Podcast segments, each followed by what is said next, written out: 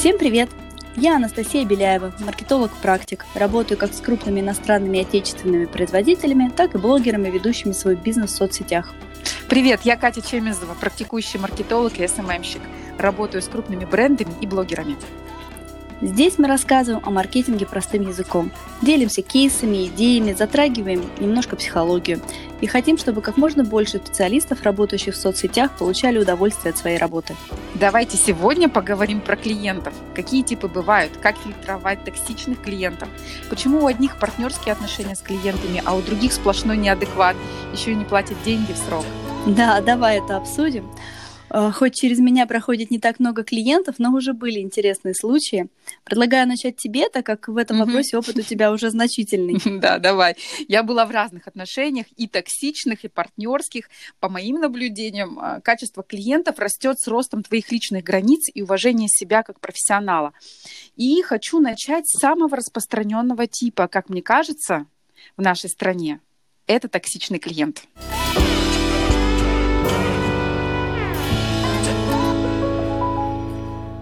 Ой, ну даже не хочется думать, что это самый распространенный тип. Ну и правда, такие клиенты встречаются сейчас нередко. А ты уже выработала свою шкалу фильтрования таких, таких токсичных людей? Да, я еще раз повторюсь, что мне кажется, что токсичные клиенты чаще всего встречаются именно в нашей стране. И я заметила за ними такие общие черты, как, э, например, сообщения и звонки 24 на 7. То есть они могут позвонить и в выходной, и ночью, и прислать сообщения в WhatsApp. Их ничто не, э, не останавливает. Работа всегда срочная и с горящей пятой точкой. То есть надо было сделать прямо вчера. Все, что все, ну, все планы горят. Предыдущие подрядчики все уроды, ничего не могли, а я вот молодец и знаю, как надо. Сто пятьсот переделываний, все равно все не то и все плохо. Много просит, мало дает. А зачем вам договор? Давайте так поработаем, мы же взрослые люди. Подписывать только на гарантированные результаты. Например, приведешь мне 10 лидов, получишь зарплату. Не приведешь, ничего не получишь. И вишенка на торте – это выбивание своей зарплаты. Это как один клиент мне говорил, а что ты хочешь? Это только СММщики в нашей стране в золоте купаются, а в стране денег-то нет, нет денег. И вот еще любимое не у меня, а у моих коллег СММщиков, это когда предлагают поработать за отзыв. И в финале ни отзыва и ни денег. Ты знаешь, по моим наблюдениям, такие клиенты чаще всего э, такие, знаешь, а, выходцы из 90-х, то есть они предприниматели из 90-х, да. И я таких встречала в строительном бизнесе и в B2B-шном бизнесе с таким достаточно дорогим чеком. А у тебя такие были, Настя? Слушай, ну, пожалуй, со всеми пунктами твоего рейтинга я могу согласиться. Э, единственное, мне не приходилось работать за отзыв, это, конечно... Так и мне тоже. коллеги говорят, тяжелый случай. Да, но коллеги говорят, это достаточно распространенная практика, когда тебе предлагают поработать за отзыв, а в итоге ни денег и ни отзыва, и ты в конце концов дураком остаешься. Ну, я не знаю, насколько, вот, как ты говоришь, это скло... свойство для людей из нашей страны, но, возможно, действительно это как-то связано с нашим менталитетом и относится больше к нашим соотечественникам. Но опять-таки у нас здесь не очень объективный взгляд, да, потому что мы работаем в основном только с нашими соотечественниками, поэтому трудно сказать, как оно с другими. Но вот, знаешь, могу рассказать совсем свежую историю, а, который, участником которой стала я. Давай. Значит, э, я состою в одном очень приличном сообществе а, предпринимателей. И там приятная дама разместила сообщение, что она ищет помощника на ведение аккаунта.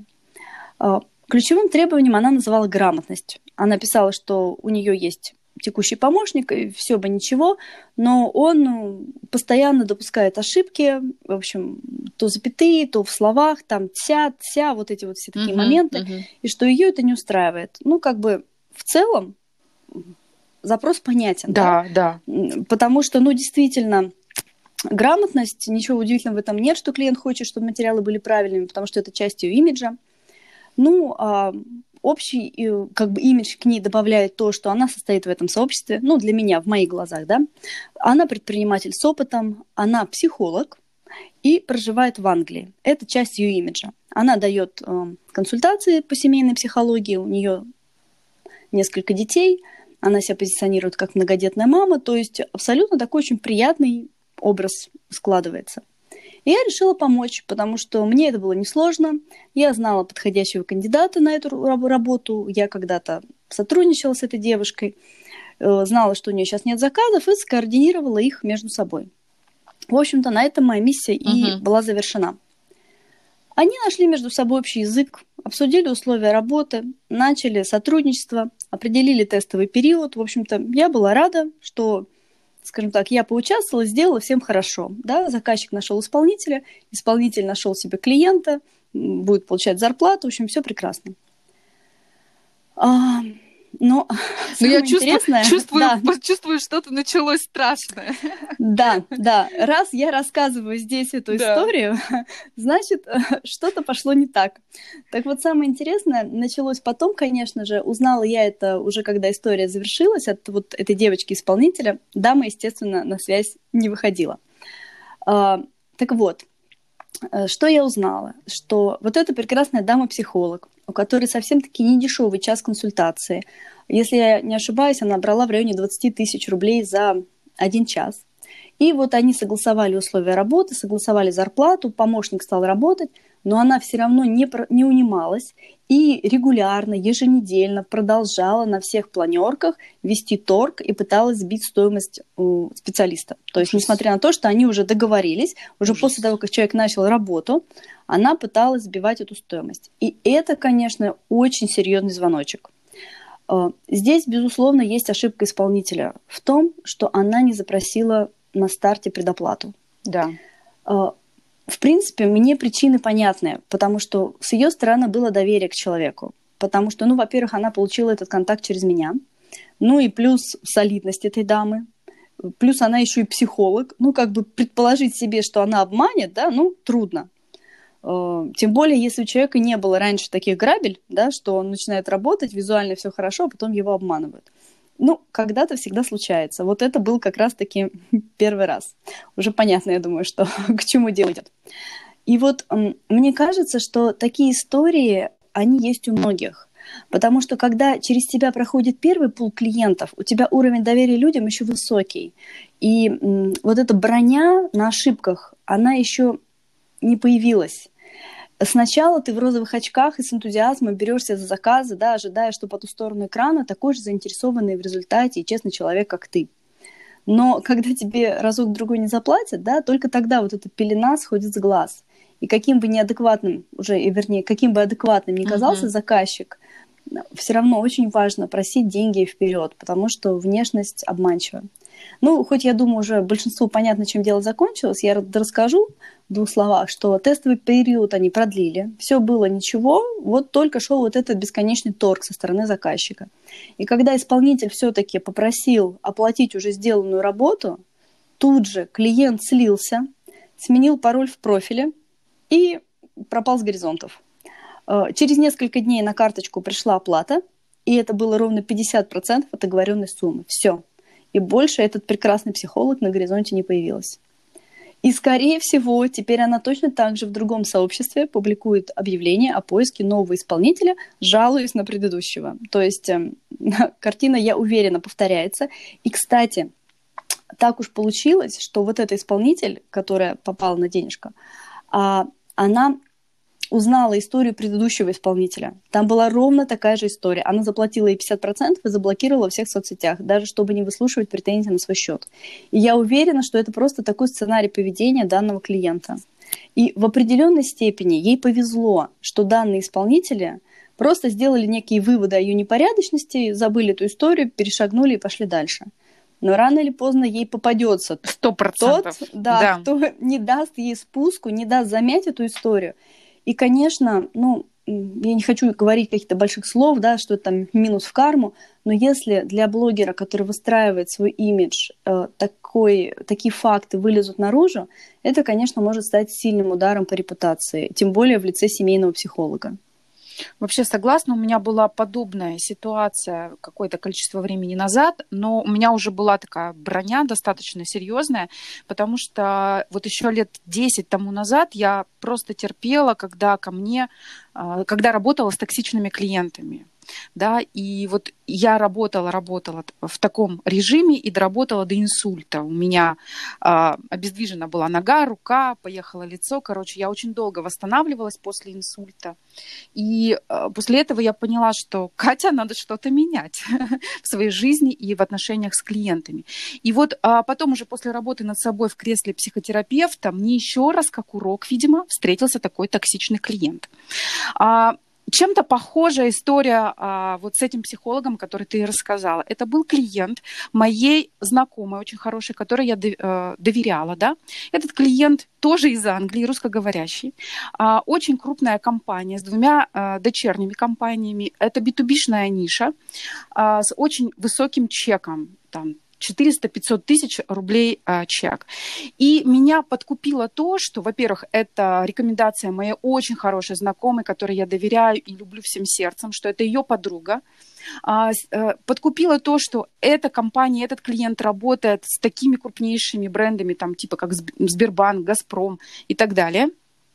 И тут было несколько моих фатальных ошибок прямо на старте а, Прежде всего, это был э, такой, еще говорю, что это был такой стартап, э, то есть они работали напрямую с клиентами, но в соцсетях их не было, и таргет они никогда не запускали вот в этой компании. Но у нее была другая компания, которая занималась э, там мебелью и, в общем, строительством, и строительством, да, и там все было нормально. Так вот, первый звоночек прозвенел тогда, когда она мне начала говорить, что все подрядчики козлы, что все ее обманывают, что все там что-то там пытаются только выбить из нее деньги. Ну, я как бы это все мимо ушей, знаешь, Настя, э, пропустила. Думаю, ну, бывает всякое, да, часто такое слышу. Второй звоночек был тогда, когда мы не подписали договор. Она мне сказала, да ладно, все нормально в договоре, давай мы так и оставим в почте. Ну, я подумала, окей, давай-ка тестовый период, я так поработаю тестовый месяц, ну, как бы договор есть, только он не подписан. И есть еще один момент, который нужно было сразу же отследить и пресечь, но я этого не сделала так, как доверяла, да. А, был такой момент в договоре, что стопроцентная постоплата, то есть никакой предоплаты, ничего. То есть я работаю тестовый месяц и потом должна получить свою сумму. А, что могу сказать? Конечно же, весь месяц я работала и получала только а, позитивные отзывы о своей работе, да. Все было хорошо. Сделали соцсети, сделали сайт, пошли заявки и так далее. Все было замечательно. Но когда пришел момент X и надо было платить мне зарплату, Тут же появились э, ну, такие высказывания, что я очень многого хочу, дорогуша, что вообще-то в стране денег нет, и что тебе надо подождать немножко. Ну, то есть было очень весело. Единственный момент, который позволил мне выбить мои деньги, потому что по-другому и не скажешь, а, это тот момент, а, что я была а, администратором в рекламном кабинете. И уж я не знаю, каким образом, то есть я ничего такого не говорила, не манипулировала рекламным кабинетом и так далее, Фейсбука и ВКонтакте, но, видимо, ее кто-то уже так с ней поступал, я не знаю, просто спускал ее деньги через рекламный кабинет. В общем, а только благодаря тому, что я администратор, она решила мне заплатить там спустя 3-4 дня, при этом а, обвинив меня в том, что я а, ну, такой меркантильный человек нормально, да, Настя, вообще? Да, то есть за свои и, в общем, деньги. Да. И э, ты знаешь, на самом деле я э, вывела для себя ну, такой свод правил. Первое – это заключать договор даже если это твой друг, если это твой муж, я не знаю, хоть кто, заключайте договор, сохраняйте всю переписку. И вот, кстати, про переписку. Я потом общалась а, с маркетологом вот ее другой компании.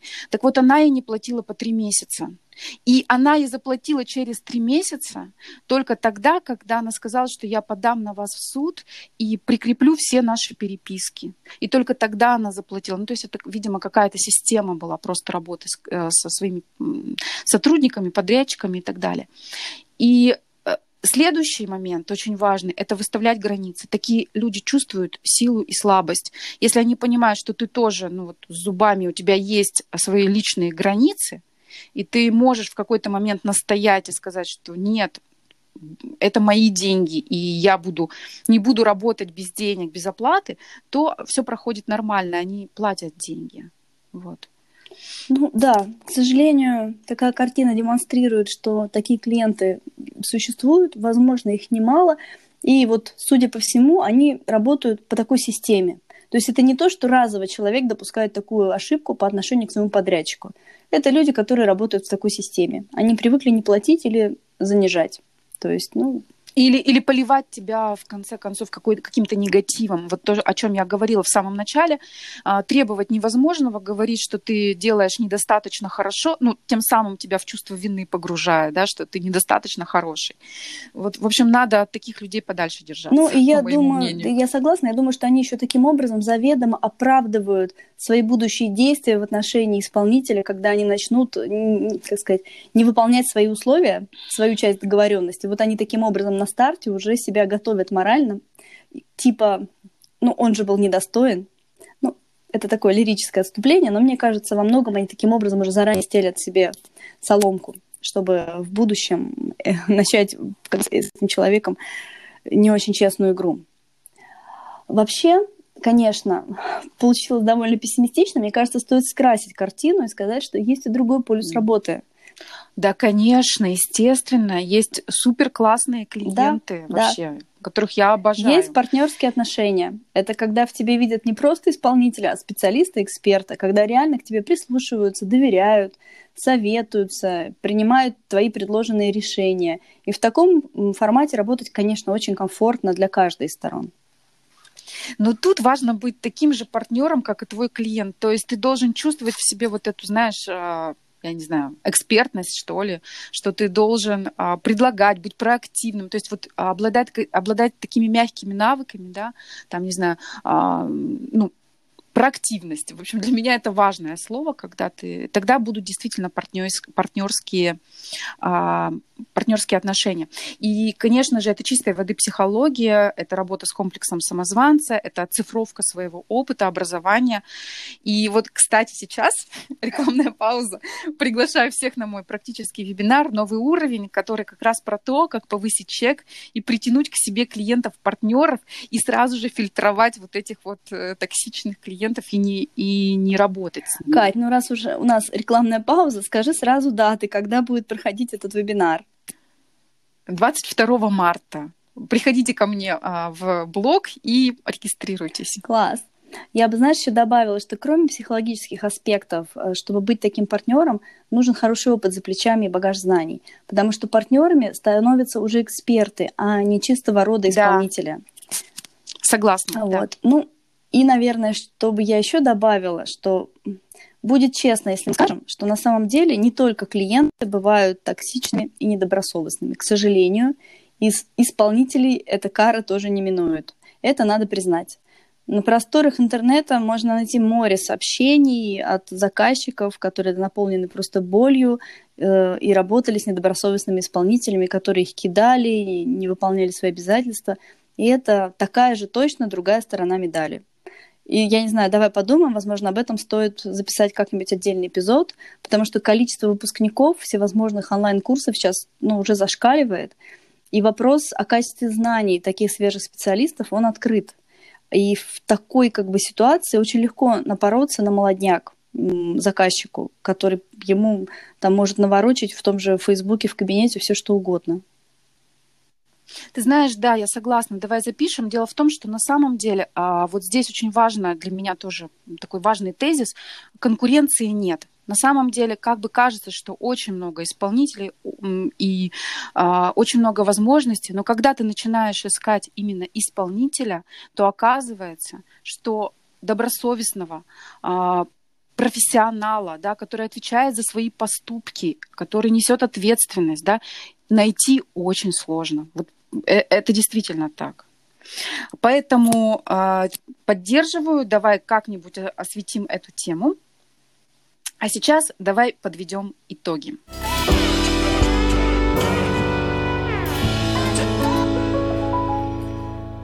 Первое. Не забывайте про предоплату. Просить ее не стыдно. Адекватный заказчик все понимает. Второе. Договор. Обязательно заключайте договор. Третье. На берегу оговаривайте время, когда вы на связи, а когда можете не отвечать на сообщения и письма. Если по этим трем пунктам есть согласие, можно браться за проект. И наблюдайте за тем, как развиваются ваши рабочие отношения. Любые непонятки стоит обсуждать сразу, не дожидаясь их перерастания в серьезную проблему. Да, Катя, вот все так, реально. Эти три пункта очень важны и показывают звоночки работы с будущим клиентом. Я думаю, что мы всем пожелаем приятных заказчиков. Ну и хочется добавить, не забывайте подписываться на наш подкаст. Мы, конечно, будем рады всем комментариям, оценкам. И через неделю мы поговорим о том, что в настоящее время определяет покупательское поведение с учетом того, что прошлый год был особенным из-за всем известной пандемии и распространения коронавируса. Мы будем рады вас видеть до следующего выпуска, ребята. Пока!